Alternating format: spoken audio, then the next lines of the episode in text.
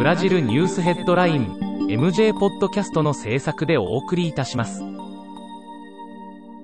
ブラジルニュースヘッドラインは、ブラジルの法事紙日経新聞の配信記事を音声で伝えるニュース番組です。ブラジルの社会、政治、経済に関する記事の見出しのみを抜粋してお伝えします。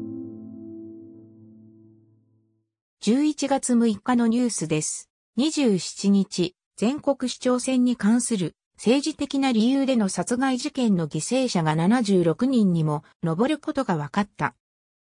3日、ボルソナロ大統領長男のフラビオ上院議員がリオ州議時代の汚職の容疑で起訴された。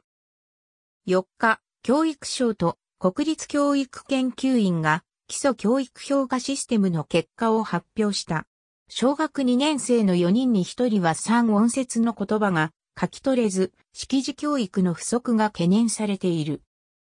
5日、米国大統領選でバイデン氏の勝利の機運が高まったことで1ドルが5.52レアルにまで下落した。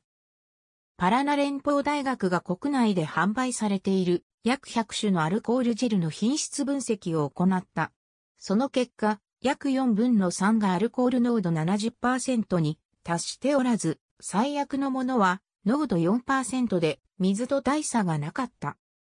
アマパー州で3日に起きた大停電が6日現在も続いており、15日に行われる市長、市議選にまで影響しかねない事態になっている。10月に行われたボリビアの大統領選で当選を果たしたアルセ氏が爆弾テロにあったことが分かった。日経新聞サイトでは最新のブラジルニュースを平日毎日配信中。無料のメールマガジン、Twitter、Facebook、Instagram から更新情報をぜひお受け取りください。ブラジルニュースヘッドライン